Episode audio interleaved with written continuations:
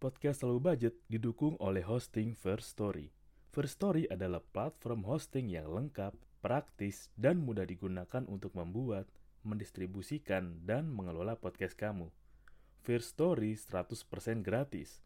Kamu bisa atur jadwal podcastmu kapan aja, dan kamu bisa distribusikan podcast kamu di semua platform hits podcast di Indonesia.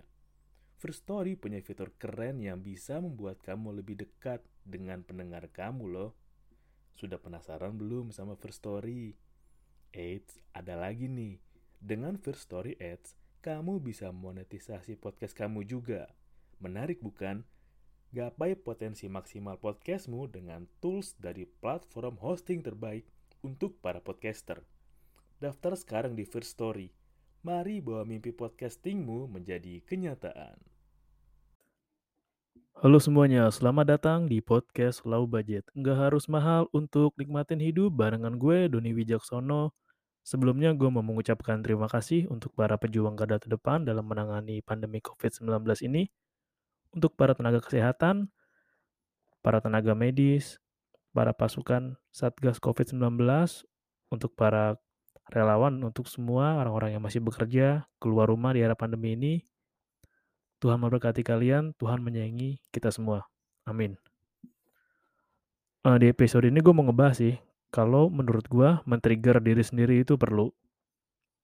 Uh, men-trigger di sini dalam artian lu perlu mancing atau ngelakuin sesuatu yang buat diri lu mau bergerak atau seenggaknya mau buat diri lu dari yang tadinya malas-malasan dan lu jadi mau produktif atau ngelakuin yang hal yang seharusnya emang lu lakuin sih atau ngelawan rasa males lah lebih gampangnya. Nah ketika lo mau ngelakuin sesuatu halangan yang paling berat itu bukan ada di tujuannya atau bukan ada di caranya atau bukan ada di biayanya di modalnya. Tapi yang halangan yang paling berat yang harus lo lawan, yang harus lo hadapin adalah rasa malas lo sendiri. Uh, ini bukan hal yang tabu sih, bukan buat hal yang bisa dibilang ya norak atau bohong atau lebay. Ya masa sih musuh kita mesti ngelawan diri sendiri, musuh kita mesti ngelawan rasa malas. Ya leha-leha reban atau sendiri atau istirahat sesekali ya nggak apa-apa.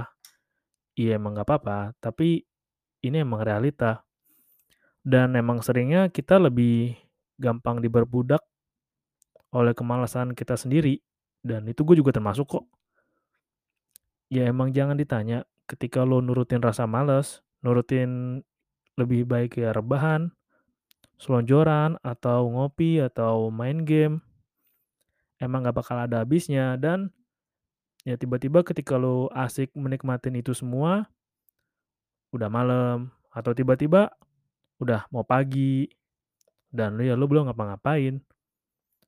Dan kalau gitu ujungnya pasti lu cuma ngedumel. Ah anjing, coba tadi gua produktif, coba tadi gua nggak males-malesan, coba tadi gua nggak rebahan. Nah biasanya berakhirnya kayak gitu aja. Makanya menurut gua punya trigger untuk diri sendiri itu penting. Dan lu harus komitmen plus lu harus patuh dengan trigger lu itu sendiri. Lu harus komit ketika lu melihat ini atau lu merasakan ini lu harus gerak. Nah itu harus lu sendiri yang ngeset di dalam pikiran lu. Nah secara nggak langsung lu harus bisa ngeset diri lu ya lu coba atur di mindset lu di alam bawah sadar lu minta ya ini loh purpose gue ya atau ini loh yang mau sebenarnya gue lakuin kok kenapa gue masih males-malesan ya kenapa gue masih rebahan aja ya kalau gue gini terus, kapan gue bisa sampai ke sana atau kapan gue bisa dapetin itu? Itu harus lo bisa set sih ke diri lo sendiri bagaimana lo bisa nyampe ke sana. Menurut gue sebenarnya nggak apa-apa kalau lo mau inget kenangan-kenangan yang buruk atau hal-hal yang nggak enak yang pernah lo alamin atau uh, hal-hal yang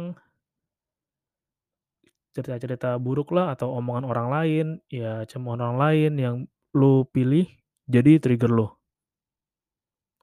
Itu nggak apa-apa, asal lo tahu aja balasannya. Karena ya rasa sakit dan emosi-emosi yang gak enak itu yang kenangan-kenangan yang buruk itu dan hal-hal yang buat gak nyaman itu yang bikin orang berubah dan mendorong orang atau ya bikin lo mau ngelakuin sesuatu untuk mencapai tujuan lo atau seenggaknya lo mau bergerak deh menjalanin atau menikmati proses ke tujuan yang mau lo capai. Atau bisa juga dengan keadaan. Keadaan di sini tuh artinya lo tahu bahwa lo sedang dalam keadaan gak nyaman. Gak nyaman ini sih bisa lebih ke perasaan ya. Dan lo bisa jadiin rasa gak nyaman yang lo rasain atau dengan keadaan lo ini menjadi trigger lo sendiri. Makanya trigger yang keadaan gak nyaman ini mau lo perjuangin, lo mau berusaha lagi supaya yang tadinya lo ngerasa gak nyaman, lo bisa dapetin kenyamanan dan bisa buat zona nyaman lo sendiri. Kalau soal orang-orang yang gunain keadaan mereka sebagai pemicu mereka untuk merubah keadaan atau bisa dibilang ya gunain keadaan mereka sekarang lah untuk mereka nggak mau dengan keadaan yang kayak gini lagi gue harus berubah. Gue harus ngelakuin hal yang beda dan gue harus buat sesuatu yang baru biar gue nggak gini terus. Itu contohnya yang paling dekat yang bisa lo lihat di YouTube soal Marcel yang komika. Itu Marcel Widianto deh namanya kalau nggak salah. Dia itu berangkat dari keadaan ekonomi yang bisa dibilang kurang mampu sih. Dan dia emang berjuang untuk merubah keadaan itu. Kalau nggak salah itu nama kontennya OTW Kaya ya, kalau nggak salah. Nah, ketika lo dengar ceritanya di video-video YouTube, lo bisa ngerti bagaimana ketidaknyamanan dia, ketidaknyamanan Marcel ini, membuat Marcel ingin terus bertindak, ingin terus berjuang untuk merubah keadaan ekonomi Marcel dan keluarganya. Dan Marcel ini salah satu materi yang dia pakai untuk stand up ya soal keadaan kemiskinan yang dia, bilang. Itu materi-materinya dan itu menurut gue bagus banget sih. Karena materinya emang dekat dan nyambung dengan yang kita alamin sehari-hari. Atau bagaimana keadaan yang membuat orang micu berubah, contoh lainnya ya, masih sama dari YouTuber juga. Ada Bang Gofar Hilman juga, masih sama. Di episode podcast dia dan YouTube dia yang lain kan dia juga pernah ditanya masa lalunya sebagai apa. Dulu dia pernah jadi tukang gimbal rambut dan dia pernah juga jual baju-baju band KW dulu pas ada acara-acara gitu. Jadi sales dan sekarang Doi udah jadi orang sukses.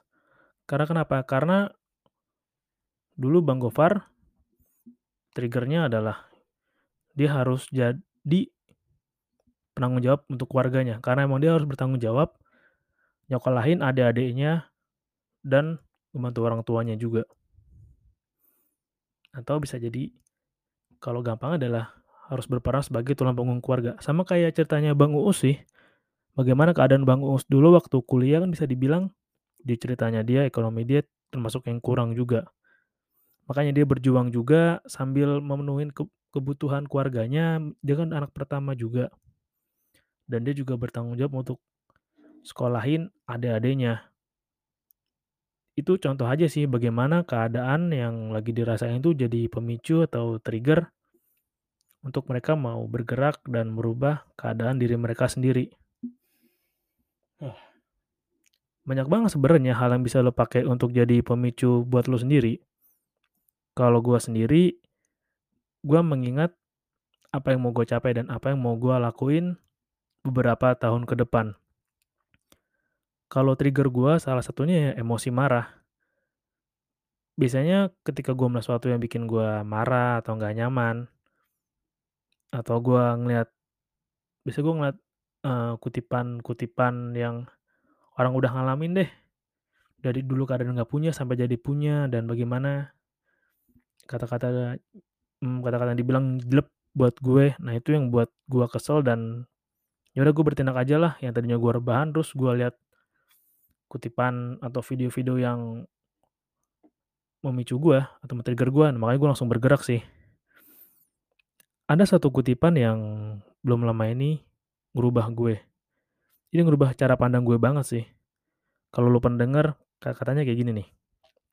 Kata-katanya Sekarang anak muda lebih seneng rebahan dan males-malesan, gayanya udah seperti pensiunan. Emang banyak banget sih yang anak muda ya lu pamer rebahan, merebahan-lah, ngopian-lah. Udah kayak orang pensiunan, udah kayak orang tua aja, udah kayak orang loyo. Dan ini juga kata-kata yang memicu emosi gua sih. Ya, lu kalau jadi anak muda, lu masih muda, ya lu harus totalitas, lu harus gas total pokoknya, lu harus pol-polan. Lu harus berjuang, lu harus gila-gilaan. Wah, namanya masa muda tuh lu habisin buat berjuang banget deh. Nyiapin masa tua lu atau nyiapin nyiapin kehidupan lu berikutnya itu nggak repot dan nggak banyak beban. Karena ketika lu masih muda, tanggungan lu belum banyak, beban lu belum begitu berat, dan lu masih punya jatah waktu untuk lu berbuat salah, ngerasain salah, dan belajar pengalaman. Sama kayak apa yang udah gue bilang sih di awal-awal podcast gue. Ya gue nggak mau hidup tua dengan penyesalan akan hal-hal yang nggak sempet gue lakuin. Karena itu rasanya nggak enak sih ketika lu udah tua, lu udah nggak punya banyak tenaga, terus lu cuma duduk santai terus kebayang, anjing coba dulu gue berani ngelakuin itu ya. Coba dulu gue ambil kesempatan itu ya. Gue nggak mau hidup dengan kayak gitu sih. Emang rasanya capek ketika dari pagi sampai sorenya lu udah capek, entah lu dagang, entah kerja, entah sekolah, kuliah. Tapi ya emang lu harus paksa diri lu untuk usaha lebih. Kalau lu nemuin cara efektif untuk tetap produktif dengan gak ngeluarin banyak tenaga, ya bagus. Kalau apa yang lu mau perlu tenaga, perlu fisik lah, perlu waktu lah, perlu pengorbanan usaha juga lah, yang tadi gue bilang tenaga sama waktu, ya lu harus keluarin itu sebagai pengorbanan ya.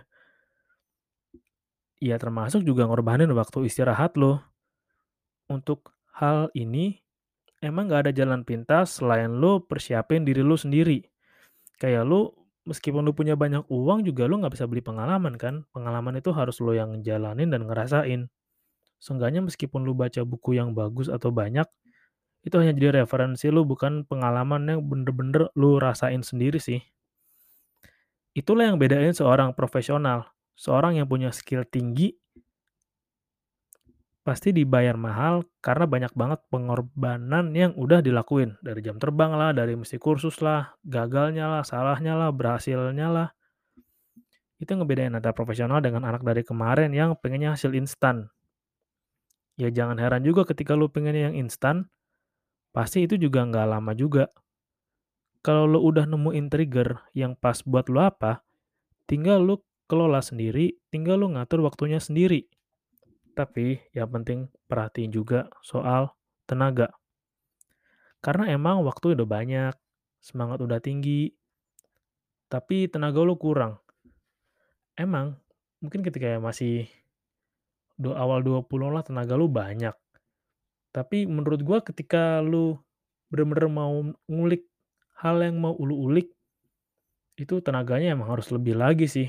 Dan jangan sampai lu ngorbanin kesehatan ya ketika lo mau ngerokok atau minum terserah sih, cuman kan kalau lu melakukan pembenaran kayak, "Oh yaudah nih gue kalau gua nggak udut, gua nggak fokus, kalau gua nggak minum, gua nggak rileks, gua nggak bisa bikin hal yang bagus atau nggak bisa bikin karya yang oke lah."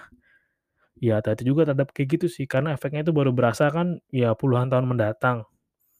Kesehatan juga lu investasiin, ya makanya gue juga nggak tahu kenapa dari beberapa minggu terakhir pola gue udah mulai berubah kali ya, udah mulai gue lagi belajar ngurangin kafein banget, belajar banget ngurangin kafein dan lebih paksa diri gue olahraga.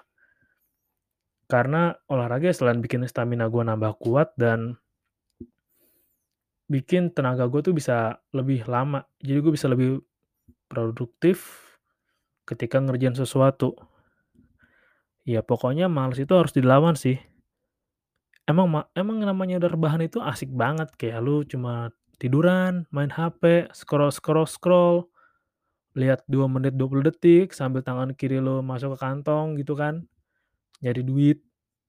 Sambil lu rebahan, kadang sambil ngudut, sambil ngopi tuh enak banget sih, kayak waktu yang chill banget lah. Tapi ya di luar sana banyak banget orang yang extra miles, yang, "Wah gue siap emang tidur kurang deh, gue siap jajan kurang deh, gue siap ngorbanin waktu gue deh sekian tahun, buat nyiapin diri gue di masa depan. Ya emang kayak gitu polanya. Jadi ketika mereka udah berhasil, ya lu nggak boleh iri karena perjuangan mereka itu udah banyak dan pengorbanan yang mereka lakuin ya udah banyak. Lu nggak boleh iri sama orang-orang yang berjuangnya lebih jauh dan lebih gigih dari lu. Itu aja sih yang mau gua share. Dan ya lu harus punya trigger buat diri lu sendiri. Biar lu nggak terjebak dengan kemalasan itu. Karena yang namanya udah kayak gua kemarin malam udah enjoy banget gitu kan nikmatin video di YouTube. Tadinya cuma semenit, dua menit, tiba-tiba udah setengah jam, tiba-tiba sejam, tiba-tiba udah sejam setengah. Waktu gue tadinya mau bikin skrip atau mau bikin episode, kebuang. Akhirnya gue harus tidur, besok juga harus kerja lagi. Gue sering kayak gitu dan gue nggak mau lagi sih sering-sering. Seenggaknya ya siapin waktu lah, lawan sedikit rasa malas lu, lu kerja buat diri lu sendiri, investasi buat diri lu sendiri, lu baca kayak nonton video yang mendidik kayak ikut kursus online kayak ya setengah jam setengah jam lah sebelum ketika malam atau 15-20 menit lah buat baca-baca. Itu lebih bernilai sih dibanding lu entertain diri lu sendiri dalam waktu yang lama ya hasilnya cuma lu terhibur doang. Paling dapat pengetahuan juga nggak sebanyak yang lu dapat dari nonton video yang berfaedah atau dari baca. Oke, itu aja sih yang mau gua share. Terima kasih udah dengerin. Tetap jaga kesehatan. Jangan lupa olahraga. Dan jangan lupa kalau makan itu dikunyah 4 kali kiri, 5 kali kanan. Kalau nggak salah sih gitu ya. Nggak tahu deh, lu cari tahu aja sendiri. Oke, terima kasih udah dengerin. Salam low budget. Nggak harus mahal untuk nikmatin hidup. Thank you. Halo semuanya, selamat datang di podcast Low Budget. Nggak harus mahal untuk nikmatin hidup barengan gue, Doni Wijaksono. Sebelumnya gue mau share info penting nih. Ternyata susu kental manis itu nggak boleh diseduh ya. Jadi cuma boleh topping aja. Ya buat lo yang biasa pesan susu kental manis diseduh di warkop, coba deh kurang-kurangin. Katanya sih nggak dianjurkan karena asal karena soal kesehatan dan juga soal kandungan gulanya berlebih sih. Gue mau disclaimer dulu ya. Episode yang ada di podcast gue rata-rata ada dari keresahan, ada yang dari titipan temen untuk dibahas, ada yang keresahan muncul setelah deep talk dengan beberapa orang. Ada yang ya share unek-unek aja sih. Atau gue berbagi aja apa sih yang hal-hal yang bikin gue sebel. Dan di episode ini gue mau sharing sih. Ada beberapa hal yang nggak boleh lu ledekin. Nah, sebelum masuk sih gue pengen bilang dulu bahwa ini hal nggak boleh lu ledekin atau lu bercandain deh. Terutama ketika lu lagi di tongkrongan. Nah, kalau misalkan lu lagi di acara stand up atau di panggung komedi atau lagi ada lomba audisi lah audisi komedi nggak apa-apa sih karena gue percaya hampir ya semua hal lah bisa dipercandain. Yang penting lu tahu konteksnya dan lu bawainnya pas lagi di mana. Ya jangan sampai hal-hal yang seharusnya ada di panggung tapi lu bawa buat obrolan di tongkrongan. Karena itu udah beda segmen sih. Dan udah beda lagi audiensnya. Ketika lu datang ke acara komedi kan ya ibarat kata lu datang deh ke acara stand up nonton konser stand up komedi lah audisinya lah atau open open mic-nya lah. Lu datang ke sana untuk terhibur untuk cari kesenangan untuk ngelepas penat lu lah. Ya ketika lu datang di acara komedi ya lu harus lepasin semua beban yang ada di itu lu sih di pundak lu. Lu lepasin semua normal-normal lu lah. Lu kesampingin dulu lah hal-hal apa yang lu nggak suka yang lu nggak nyaman atau hal yang sensitif buat lu ya karena ketika lu ada di acara komedi ya lu hanya ingin menikmati komedinya aja. Bukan ngebawa itu serius ke dalam diri lu. Itu menurut gua sih tapi disclaimer dulu ya sebelumnya. Nah ini menurut gue ada beberapa hal yang menurut gue nggak etis banget atau bisa dibilang ya jangan deh jangan lu bawa pas lagi di tongkrongan. Ini hal-hal yang nggak boleh lu bercandain atau lu jadi bahan ledekan yang pertama saran gue ya lu jangan bercandain atau ngeledekin pekerjaan dari temen lo atau pekerjaan sahabat lo lah atau orang terdekat lo lah. Karena kalau bahas pekerjaan terlalu kacau sih lo bercandain pekerjaan orang lain. Kecuali ya kecuali orang yang lo bercandain itu udah mulai duluan sih dia bercandain jokesnya atau dia bercandain dirinya sendiri terhadap pekerjaannya. Ya kalau belum ya jangan. Karena nggak etis. Lagi pula ya pekerjaan mereka aktivitas mereka rutinitas mereka ya cara mereka menjalani hidup. Cara mereka beraktualisasi diri.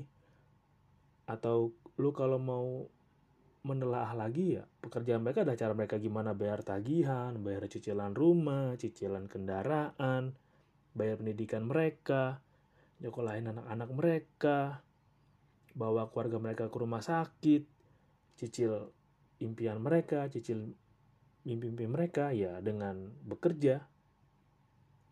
Gue dulu juga pernah goblok sih, bahwa gue juga pernah ngeledekin pekerjaan orang dan gue tahu itu gue salah dan gue akuin sih gue goblok banget waktu itu. Dan gue nggak mau ngulangin ini lagi. Mungkin saat itu buat gue lucu ya ketika gue jadiin pekerjaan temen gue menjadi bercandaan lah.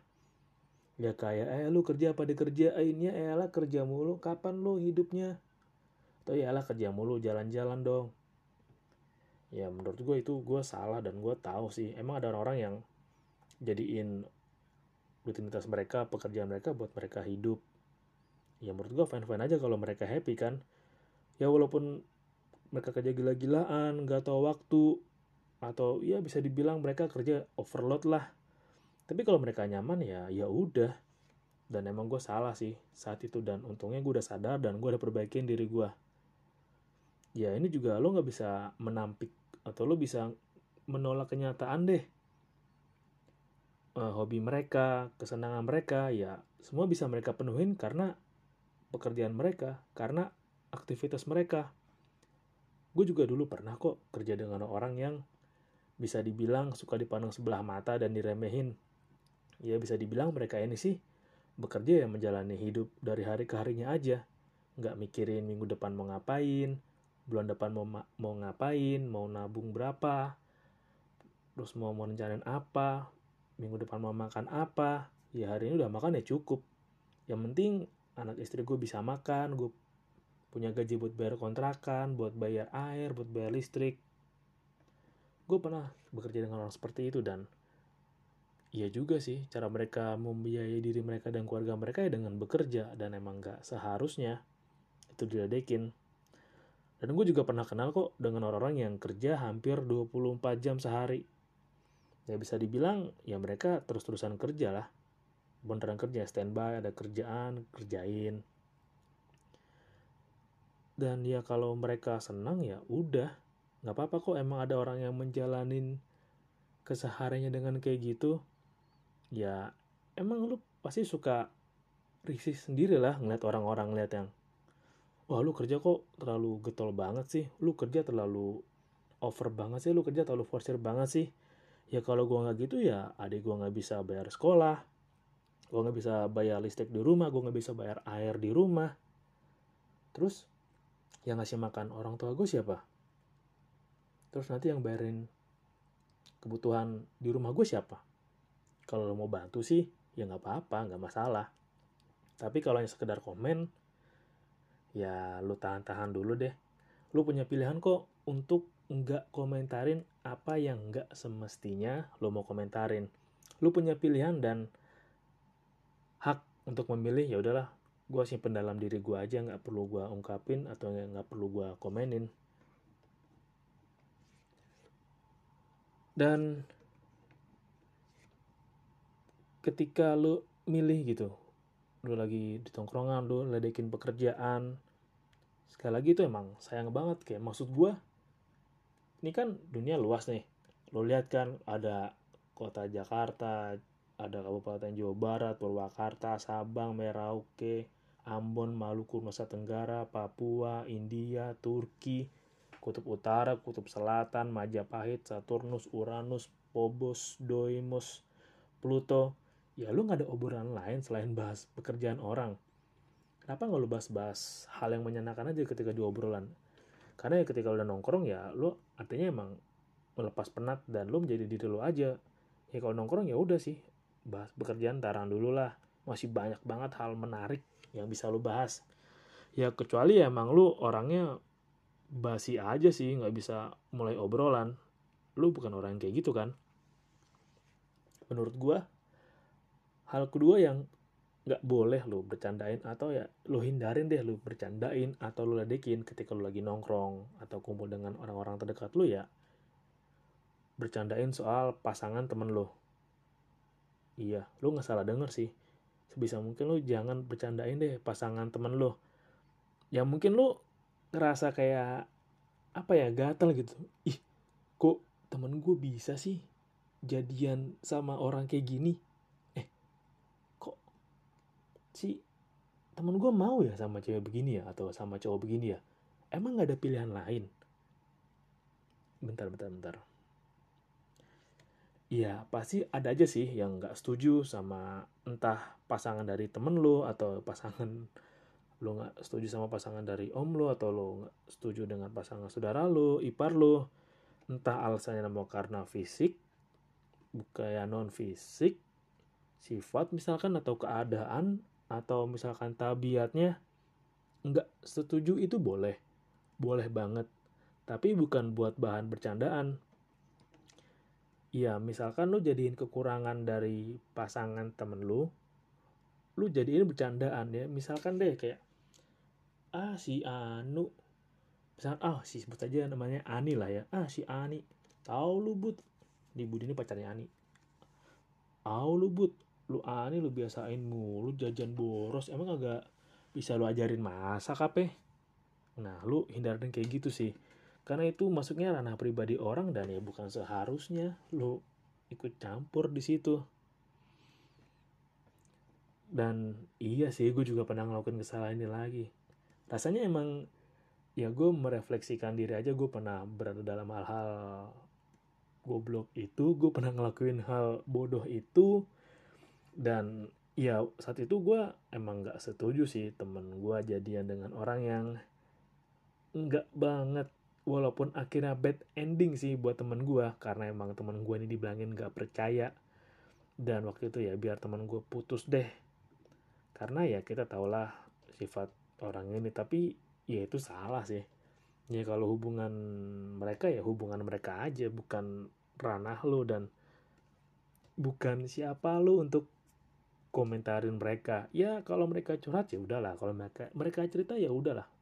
Bukan berarti lu mesti bahas mereka ketika lu lagi di tongkrongan. Tujuannya mungkin baik sih. Tujuannya mungkin kayak oh ini deh supaya teman gue mm, nggak mm, disakitin. Atau misalkan teman gue nggak dikecewain deh. Atau ya gue pengen teman gue sih dapat lebih baik dari dia lah. Ya tapi kan yang ngejalanin kan teman lo bukan lu kan? Ya kalau misalnya lu mau nggak setuju mending sih ke arah sifatnya aja yang lu bercandain jangan fisiknya. Ini pelajaran dari gue juga sih. Iya lu kalau mau nyebelin ya kelakuannya aja jangan fisiknya yang lu mau bercanda ya kelakuan yang ya mungkin parah banget lah ya. Untuk aja punya track record yang buruk bercandain itu daripada fisiknya. Karena keadaan fisik juga bukan kita yang nentuin. Dan kalau soal fisik ya ada yang karena bawaan kan? Nah menurut gue ledekin pasangan dari temen itu bukan hal yang baik. Karena itu adalah kehidupan dari temen lo dan kebahagiaan temen lo juga. Setiap dari kita berhak bahagia dengan pilihannya masing-masing kan? Jadi kalau pilihannya udah merugikan ya berhak juga kita ledek tapi dengan bukti nyata loh ya, bukan dengan opini. Dengan bukti nyata ya, dengan fakta di lapangan mungkin ada candid-candid atau paparazzi, itu baru boleh sih. Dan misalkan nih, kalau ada yang deketin temen lu, misalkan ya temen lu cewek, dan ada cowok yang deketin, lu tahu nih, cowoknya udah berkeluarga, dan temen lu belum tahu. Ya lu, untuk hal ini, lu boleh sadarin. Karena bukan nyangkut soal temen lu aja, tapi banyak banget yang terlibat di sana. Itu lu harus negor juga dan bertindak. Nah, menurut gue ya, di luar itu, mau dengan siapa pasangannya, partnernya, doinya, gebetannya, ya nggak apa-apa. Asal pasangannya nggak ngelakuin hal yang ngerugiin dan bahayain banyak orang. Ya kalau ada misalkan ex koruptor deketin temen lo, harus lo larang nggak? Gue nggak tahu. Dan ini yang terakhir sih. Ini saran gue terakhir yang kalau bisa sebisa mungkin jangan lu bercandain atau lu ledekin ketika lu lagi di tongkrongan. Biasanya gini intronya kayak orang sih suka ngeledekinnya begini kayak ya elah ngapain sih? Di kayak bocah. Alah buang-buang waktu doang. Daripada gitu mah mending gini aja ya, ini menurut gue kata-kata yang bangsat sih to be honest itu bangsat yang terakhir ini soal hobi iya hobi kayak yang pernah gue bahas di episode berikutnya pelarian dari rutinitas ya hobi. Oh, maksud gue apa yang pernah gue bahas di episode sebelumnya, pelarian dari dun duniawi. Ya hobi. Karena yang bikin lo tetap jadi diri lo, ya lo ngelakuin hobi lo. Yang buat lo tetap waras, ya lo ngelakuin hobi lo. Itu hobi lo, favorit lo, keluar duit juga, duit ya dari dompet lo kan.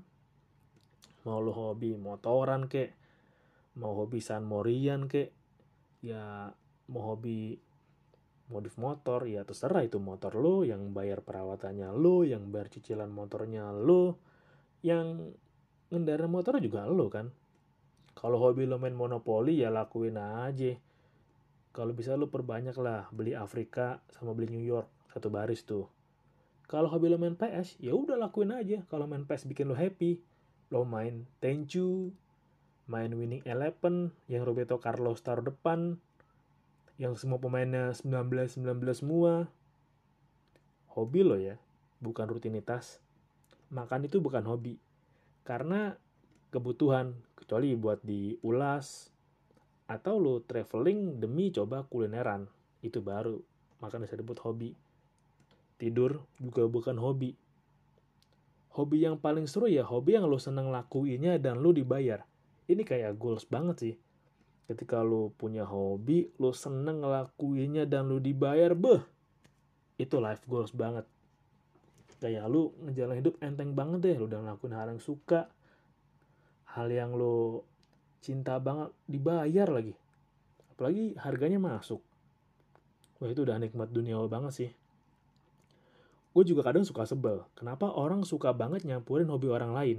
Dan ngatur-ngatur yang baiknya itu mesti hobi yang kayak gimana, hobi yang ya standarnya kayak apa. Yang gak cuma soal hobi sih, tapi soal banyak hal juga.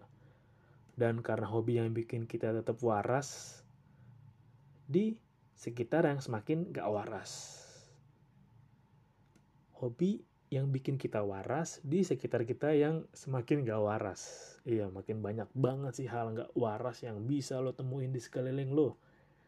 Kalau lo perhatiin dengan baik menurut gue ya hobi itu nggak boleh lo bercandain atau ledekin ya biarin aja orang-orang berkaya dan ngulik hobinya masing-masing siapa tahu dari ngulik hobinya bisa jadi pekerjaan kan siapa tahu dari hobi bisa kenal teman-teman baru network baru. Menurut gue orang yang suka nyinyirin hobi orang itu ya orang yang nggak punya hobi dan hobinya ngomongin orang. Bentar. Itu bukan hobi sih kayak tabiat. Jelek deh. Apa pun hobi lo kalau lo suka dan nggak ngerugiin orang lain, ya lakuin aja.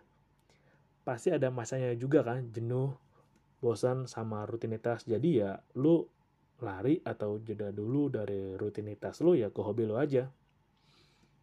Itu aja sih yang mau gue share. Thank you udah dengerin dan pembelajaran buat gue juga sih untuk nggak ngeledekin hal-hal yang menurut gue nggak pantas untuk diledekin atau dipercandain. Karena masih banyak obrolan dan pembahasan lain yang masih banyak banget bisa diomongin dari hal-hal yang gua sampein di atas tadi untuk nggak diladekan atau dipercandain. Oke, itu aja. Thank you. Salam low budget. Nggak harus mahal untuk nikmatin hidup. Thank you.